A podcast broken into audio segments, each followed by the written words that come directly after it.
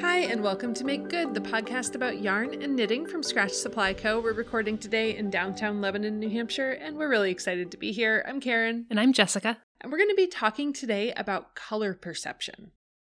Uh huh. Karen. Do you see what I see?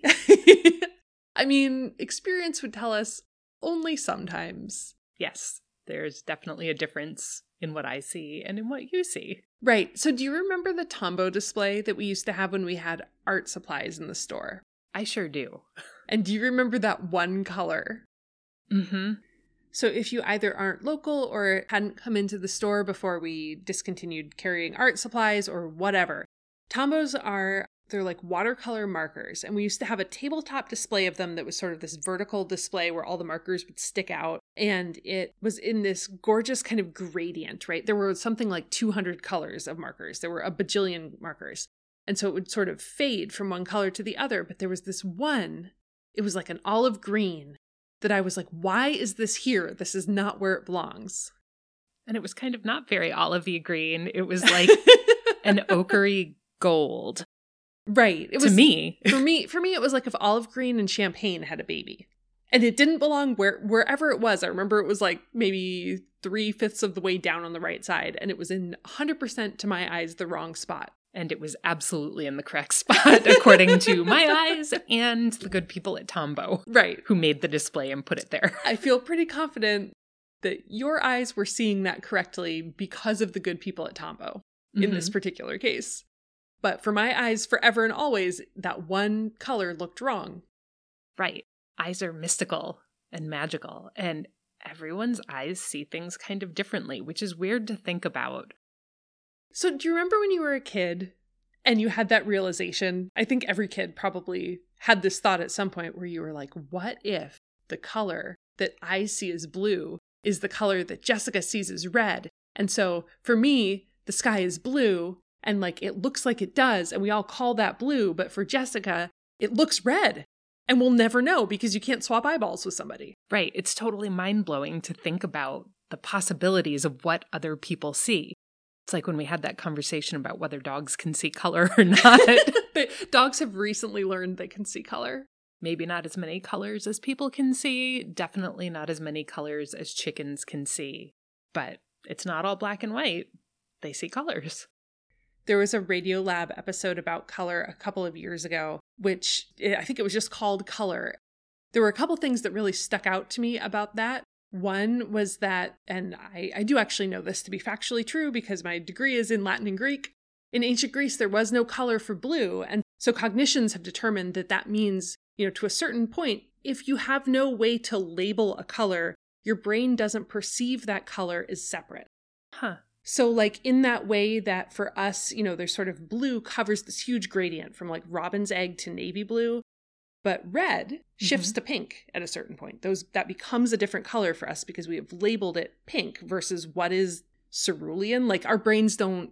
Oh, interesting. Yeah, Homer's like the wine dark sea, and we're like, what is he doing? Water is blue. And there was a, a guy who did an experiment with his baby, which sounds like it's horrible, but it was actually a fine experiment with his baby where he just avoided ever saying to his kid, the sky is blue.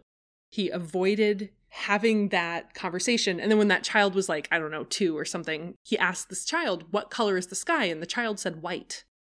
Oh, that's fascinating. Right? It's really cool. Go look it up. It's still, you know, it's still on there. The breaking development in that episode. they talked about how mantis shrimp could see like this huge range of color. And they did this really cool thing with a choir where they had like different notes for different cones or rods in the mantis shrimp's eyes. And they've recently learned that yes, mantis shrimp have amazing eyes that can see all these colors, but their brains are like, you know, the dust of a peanut, and their brain can't interpret any of the beautiful colors that their eyeballs can see. So it's actually really very disappointing. So, anyway, go check that out. oh, I'm overwhelmed with color information now. So, this is all really relevant to us because as knitters, we're making color choices constantly. And for some people, they do that really confidently and they love the process. And it's super exciting to explore the options and choose just the right thing for the project that they're about to embark on. And for other fiber folk, color choice is paralyzing. Yes. Do you remember? This would have been back in like 2018. We had just moved to the store because I remember being really happy that we had windows, like enough windows for this woman to bring her yarn over to. She was looking for blue yarn, Mm-hmm. I believe. And every skein of blue yarn I would pull off the shelf for her, she would say, No, that's green. Yes. And for me, that was very challenging because the thought that I was having in my head was if your eye is seeing this as green, I am not equipped to help you. My eye is seeing it as blue. I don't know how to figure out what it is that you're looking for. And basically, we just ended up with a huge pile of blue and green yarn uh, right by the window. And she picked something that worked for her and went about her day. She was literally holding, like, this is an audio podcast. It was blue. It was blue. My my eyes saw it as blue, and she was like, "Well, this is too green," and I felt broken. And then I was thinking about that Radiolab episode. Yeah, we see this a lot in the shop though. People will look at colors and will use a color name for a skein that they are referring to, and that doesn't match with what I'm seeing either. I think at no other point in my life have I had this experience so frequently because on a day to day basis, maybe unless perhaps you are an art teacher or something, how often are you having these very color focused conversations with people? So I feel like, given this window of knowledge that we have now into other people's perception of color, it reinforces the concept that color is very subjective Yes, oh, for sure. And that the rules are fake. the rules are the fakest. They're the fakest rules out of all the fake rules. So fake. Yeah, I think for the people who have a lot of difficulty choosing color for their projects, that is their hurdle. They know that color theory is a thing that exists, and they're correct, it does. And yet, there are no consequences. Nothing bad will happen to you if you choose colors that fall outside of like this constructed color chart or or whatever your reference point is. I end up saying this a lot, but every color on the color wheel has a relationship to every other color on the color wheel. You can put colors together in any way that's pleasing to your eye. And particularly for something like knitting, where you're creating an object to be worn. You know, if you were like a web designer or something, right, and you were trying to do like best practices Mhm. for legibility and for screen readers, that does not apply when you're choosing yarn to make a sweater or yarn to make a shawl or a hat. No, there's no best practice, and you're not concerned with accessibility issues. Like, you are choosing what you like and you're running with it. Right. And it's magical. and you really do get to choose whatever you like.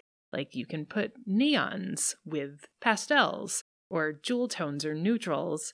And if that's what you're into, who cares if the sample for the pattern that you've selected is driftwood or Right. oatmeal? Like, it's okay to mix things up and, and play with your color.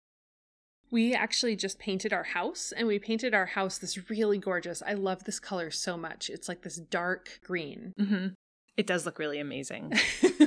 it makes the lilacs in front of it look neon. so, okay, that actually brings up a point, right? Because as you're combining color, hmm sometimes the way that color is colors are combined with each other can bring out different aspects of each other, right? Oh, definitely. You can combine two colors, say, I don't know, a gray with some sort of like bright, colorful pink. And your gray will look a certain way, and you take away the pink and you bring in, I don't know, an olive green, and your gray will look very different depending on the undertone of that gray. It will look darker or lighter, or it might seem more brown. Like colors affect each other when you put them next to one another. Okay, so this has always kind of confused me. How do you tell what undertone a color has? Like when you're looking at a color and you're saying, oh, that's kind of a cool gray or a warm gray, or you could say that's kind of a bluey gray or a red gray. How do you figure that out? That's a good question. Is the answer use your eyeballs? As I like to tell my children, use your looking eyes. it's helpful to hold colors against other colors, which sounds really obvious, but having a point of reference is really helpful in determining what you're looking at. I'm going to give you an example of when I did this recently very successfully. we had someone who does not live near us and even under normal circumstances couldn't come into the shop to look at yarn email about a particular gray she was looking at on our website. And she said i would like a medium toned gray. Is this medium toned uh maybe. Right medium between what right? Right. What is your point of reference here? So when i sent her pictures of this medium toned gray i put it in a lineup with other grays. Yeah. So that she had something else to look at to figure out where in that gradation the gray fell. And that was helpful for her to figure out whether or not it was going to work for her instead of just a single skein of yarn on a table. So if you're looking at, we're going to switch from gray to something else, like what color? Purple purple. Because I feel like purple can be very cool and purple can be very warm. It can be, be very blue or it could be very red. Yes. So let's talk about purples for a second because purple is a huge category of colors. Sometimes you see things that are like fuchsia or hot pinks lumped in with purples. Things get very dark, kind of navy blue in with purples. And I think that's one of the more common colors where we talk to people in the shop where they're like, this blue yarn yeah. Or this pink yarn. and I think to myself, oh, I feel like that's a very purple yarn. If you are holding those yarns next to either more red things or more blue things, those colors that you're comparing it to will help you determine whether or not your purple falls into either of those mm-hmm. families. It's either going to look like it is very much coordinating with that blue, like they have the same kind of cool blue vibe, or it's going to seem very red compared to it, much brighter and pinker, maybe, depending on the skein. So you need points of comparison when you're trying to identify colors, unless it's something really obvious, like, say, a very yellow green versus a very, like, kind of dark, cool green that you can see has lots of blue in it. So, okay, let's say you're trying to combine different skeins of yarn and you are maybe you're going wildly all over the color spectrum right but you're not necessarily doing like a rainbow but you're you're pulling from like you have a yellow you have a blue you have a purple you have a gray and you want to put them in some kind of order that's going to be pleasing to the eye but there's no obvious order because it's not just a rainbow or uh here's six different gray tones mm-hmm. how would you figure that out what tricks do you have grayscale you are going to organize your color, your colors, by taking the color away from them. And a really easy way to do this is by using your phone for people who have smartphones, I guess. I if you have like a, a, funny little flip phone or something that doesn't take pictures, I think they still exist. Not going to work for you. but if you have a phone where you can take a picture and put it into a grayscale format, what you're going to be able to see when you take a picture of your six colors that you want to use in this project is if they are all tonally similar. That might be what your goal is. If you're looking for a palette where things are kind of tonally similar, or you want to put them in an order and there is something that's a wild outlier, and you can't really see that when you're looking at the yarn in person, you'll be able to see it when it's grayscale. Cool. So just change the settings in your camera or edit it with a filter and make your choices accordingly. That's really helpful too if you're not necessarily doing color work, but you're creating a gradient with right. individual skeins. Like, say you have a whole bunch of mini skeins for a project and you're trying to figure out which order to put them in so it blends very evenly. That grayscale trick is a great way to figure out which one is a shade darker or lighter than the other. That's really cool. Super handy and really accessible if you have a phone. okay, so let's say you are planning a project, you're planning a color work project. Mm-hmm. And, you know, you're not going with the colors that the designer used in their sample because you don't want to. Prior to buying a bunch of yarn and casting on, how can you figure out if your eye is going to like those colors together in a project? Ah, this is an excellent question. The answer is coloring. Oh, I love coloring. Yes. You can use crayons, you can use markers, you can use colored pencils, you can use an app on your phone or your tablet if you have something where you can color things. And we actually had a workshop a couple of years ago with our friend Kemper from Junk Yarn, where we were knitting a shawl as a group. We were doing a knit along. And before people selected their colors, Kemper handed out a piece of paper to everyone that had just like a rough sketch of the shape of the shawl with the different sections where the colors would be different. And everyone had, I think we had markers, and people just colored different combinations to figure out what was pleasing to them. And that helped inform their yarn selection choices. So that's something you can do at home with whatever materials you have available to you. You don't need a pre existing coloring sheet. Like you can sketch out your little stick figure person with a sweater on it and just draw the kind of basic shapes or color block sections of this color work project. Like you don't need to intricately recreate the chart on your sketch to plug in the different colors and see if you like how they work. Alternately, if you have a pattern that has a color work chart in it, make a copy of that and you can color in the color work chart plugging in you know the palette that you think you want to use and maybe once you get it on paper it's great. Or maybe it's not quite right and you need to play around with some different options. If you're not looking at a color work project but you just need to choose a color for a single color project this is also helpful. I know a number of people who perhaps they're having something knit for them because they are not knitters. And when they're shown patterns and you say, What do you think about this? They say, Not in that color. Right. Which is not the question you're asking them. You are asking them to look at the garment and decide whether or not they like it. But because they don't like the color of the sample project, they can't see past that.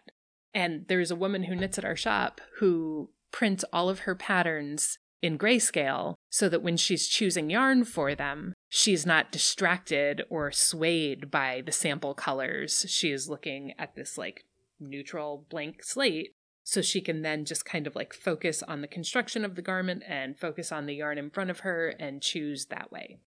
That's really smart. Mm-hmm. I was pretty impressed when she told me that trick.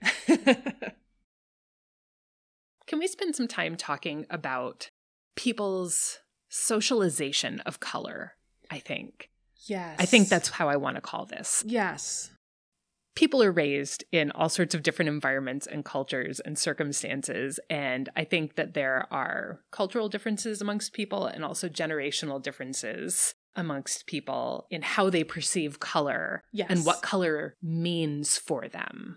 Right. And I think that most often we see this come up as a point of conversation, I guess. When people come into Scratch and they want to knit things for babies, and some people are like, hey, this couple is expecting a baby and they have a color theme and they've done a room a certain way and they would like things that match that palette. Sure, whatever that palette is, yes. Sometimes people are like, I want to pick the parent's favorite color, or I want to pick my favorite color for this baby. And that's great too. And then there are some people who come in and they say, I need a boy color. Right. And it happens more often with boys. Yes. People have really strong feelings about what colors boys can wear. Mm-hmm. It's really limited a lot of the time. Yes. It is often limited to blue, blue, sometimes green, possibly sometimes, brown. Right. Sometimes brown less frequently black for babies.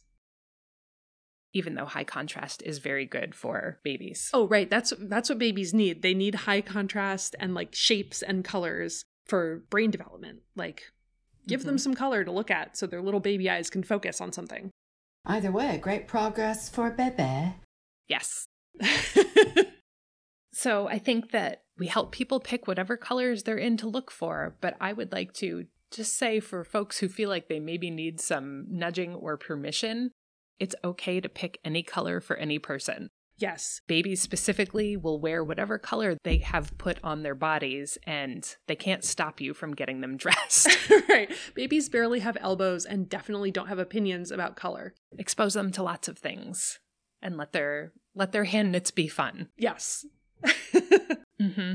We also see a lot of this around people who want to make gifts for adult family members, where they will say something like, you know, my son or my daughter or my daughter in law, and they will say something like, she has gorgeous red hair, so I would like to make her something in green. Awesome. Love that. I always feel like when when I feel good about this interaction is when it's like a, an additive. Right. So, like, I want to highlight this feature that she loves, and this is her favorite thing to wear. But sometimes we have people who come in and who are like, my my daughter-in-law has fair complexion and red hair, which means she can't wear X, Y, Z colors. She can't wear pink. And then you go and look at, you know, the daughter's Facebook profile picture and she's wearing pink and she looks great. It's pink in every color of her because she loves the color she pink. loves it. Right.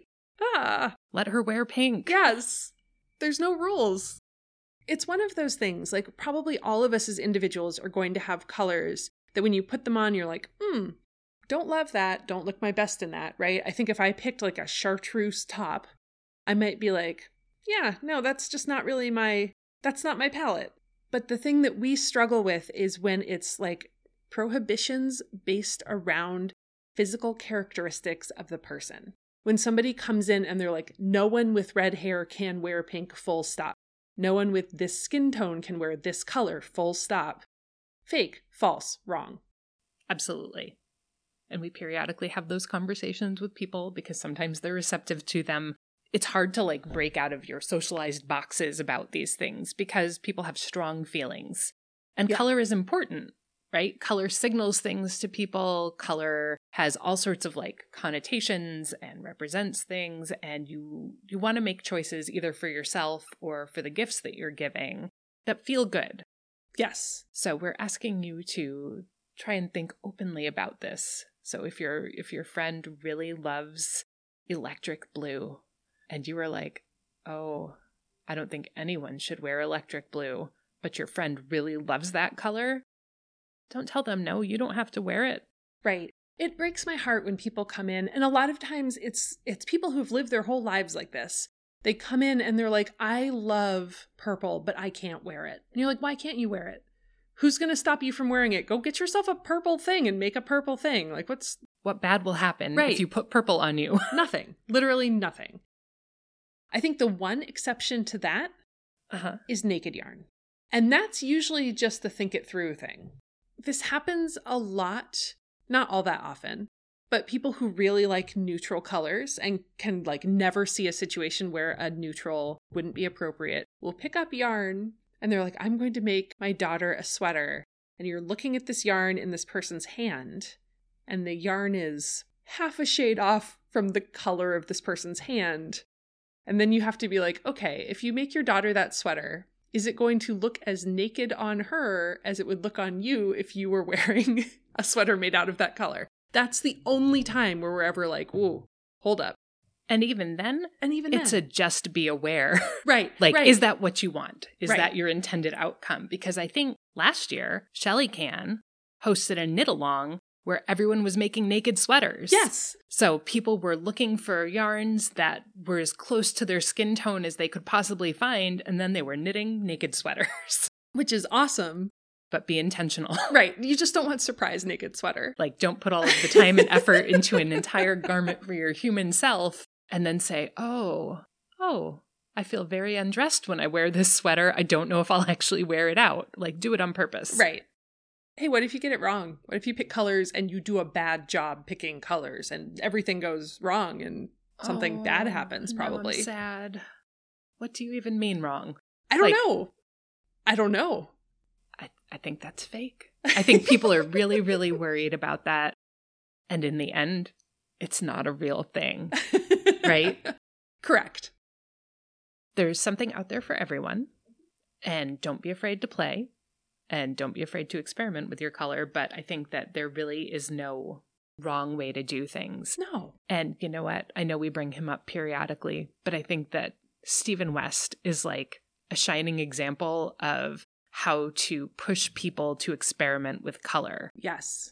because we have knitters who come in who are very neutral palette people. And when a new Stephen West pattern comes out that's full of like wild color combination and neon and speckles and all sorts of bold color choices, people feel drawn to that. Yes. And it's okay to do that when it's not a Stephen West pattern, too. Feel okay about choosing that purple sweater, even if you've always thought you can't wear purple because your second grade teacher said something to you about purple. Like, I don't know where it comes from. It's different for everyone, but it's not a real rule and it's not a real restriction on you. Right. So Stephen West's thing is the neon is a neutral. mm-hmm. Can I say something about our website? Jessica hates when I do this.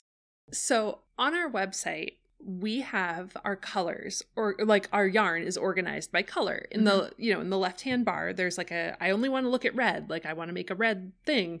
You can click on red and it will only show you red, which first of all, that is a peek into how I see color because I am the one that's tagging all of those skeins. So if you're like, "Oh, that really looks pretty orange to me," that is telling you something about how our eyeballs work. Or is telling you about a mistake that I made. One of those two, depending on how far off. If you go to the neutral, if you tick the neutral box, Mm-hmm. that is all of the struggle of my life. Because those are literally just the like, oh, what color? It's not brown. Like if I were looking for brown, this isn't what I would want. If I were looking for gray, this isn't what I would want. And there's some wild stuff in neutral because it's just kind of the like, It's a catch all. it's the no, it's a neutral. Like, yeah, kind of purpley browny gray with some orange in it. Like uh, mm, neutral. So go check that out if you need a laugh sometime because you can just picture me tearing out like three of my hairs for every single one of those skeins of yarn that's in the neutral t- category. It's amazing. They're all beautiful. There's a yarn for everyone on there. okay, so what if I decide that I want to knit a shawl out of neutrals and then I pick a neon yellow? Who is going to come bring me all the consequences for that? Me. No, no one. No one. It's fine. Yeah. Just do it. Do it and take pictures of it and show your friends, and everyone will be impressed with how amazing your neutral and neon project is. It's awesome. You can do it. Hey, Jessica, what's on your needles? Oh, my sorrel. I'm, Yeah. I'm chugging along. I am in the zone. I'm just knitting the body. It's so much stockinette, which is kind of soothing because then I can watch horrible true crime things and not have to be concerned even a tiny bit about what's on my needles because I'm just knitting. Right. Mm-hmm. What's on your needles? My Barnhardt. What is going on with my like glacial pace knitting right now? I don't know. Doesn't matter. It's Yeah, okay. no that's fine. judgment. Soon there will be new projects to knit. Yes. These can't last forever. You know what else I did a couple days ago was I did some mending. Mending is nice. We talked about this a couple of weeks ago. We did actually get some mending supplies in at the store. So if you're like, eh, we do have little yarn cards now and like sashiko thread and needles and And We- thimbles, the cutest little thimble rings. yeah, we talked ourselves into carrying that stuff through this podcast. So there we go. That's right. Hey Jessica, yes, Karen. are you ready? Oh no. Ah, for a letter. Yes. Yes, I think so.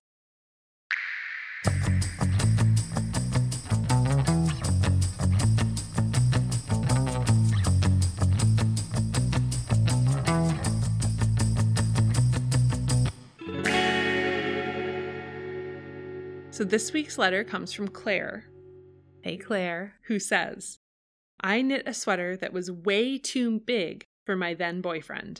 I frogged the sweater and we've since broken up. Any suggestions on what to do with this cursed feeling yarn?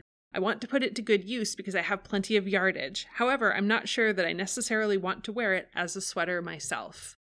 And just as a note, she sent a picture Oh. and it's oh. up on our Instagram. Oh, you don't want to miss this picture. Like, there's more information about this sweater project, but you have to see this sweater. it made me feel like waves of emotions. Yes. And We knew the world just had to see it. So go check out Claire's now frog, no longer in existence sweater because it is something. Yep. Preserve forever at Make Good Pod. Mm-hmm. So, Claire, this was particularly funny to me because I think I sold you that yarn. I very much remember you and the person that you knit it for. And it's nice.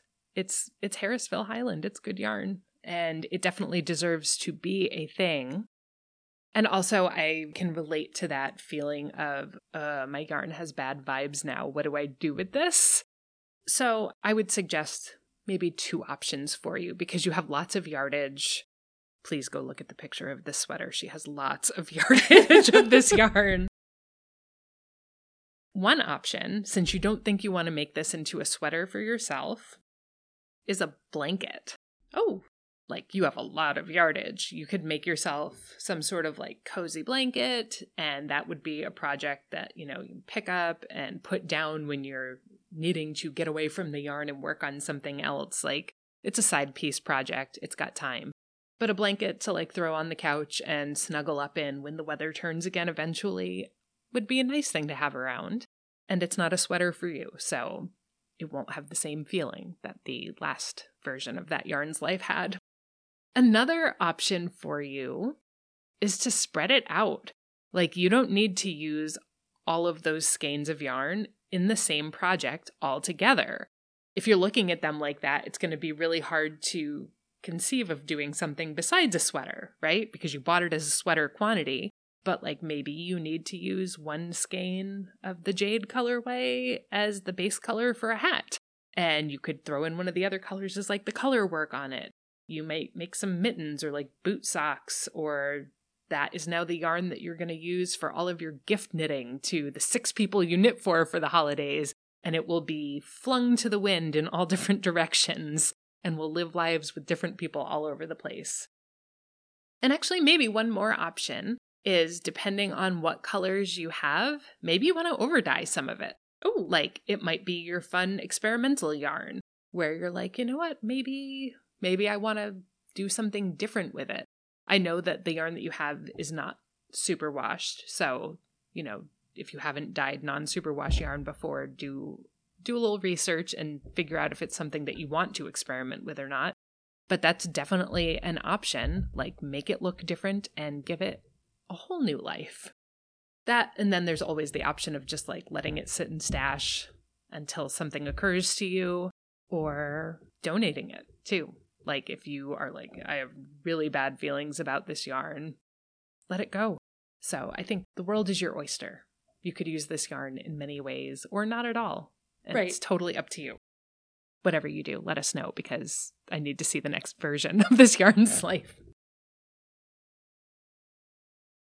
so hey, the Sorrel Soiree is coming up. It is. And this week, we have details for all of you, as promised. Neither of ours are going to be done, by the way. I would be very surprised. Mine definitely won't. Jessica's might. But I think. Eh, I it's think, hard to say. Yeah. It's hard to say. I've been feeling kind of glacial in my knitting as well, so. Or maybe I will make it short. It might be a very short sorrel summer tea. We'll see what happens. Anyway, if you are participating in the Spring Knit Along, knitting one of the versions of the sorrel, the Sorrel Soiree is our kind of closing ceremony event for this.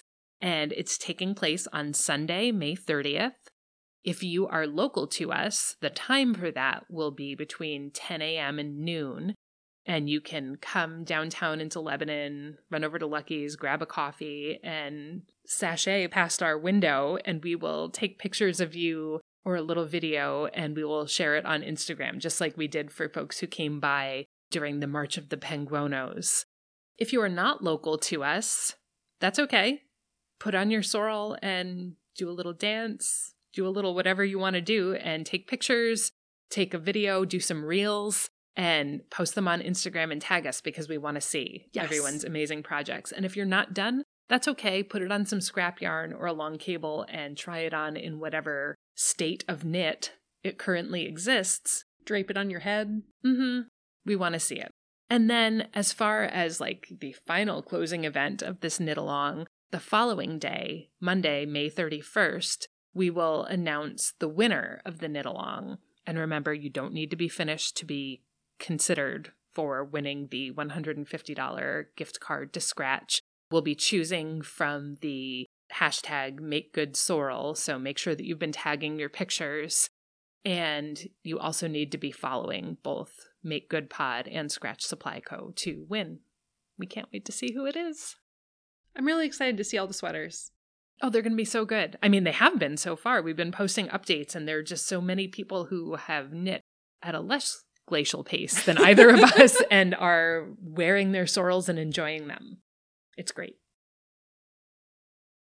So I think that's it for us this week. Thank you so much for joining us.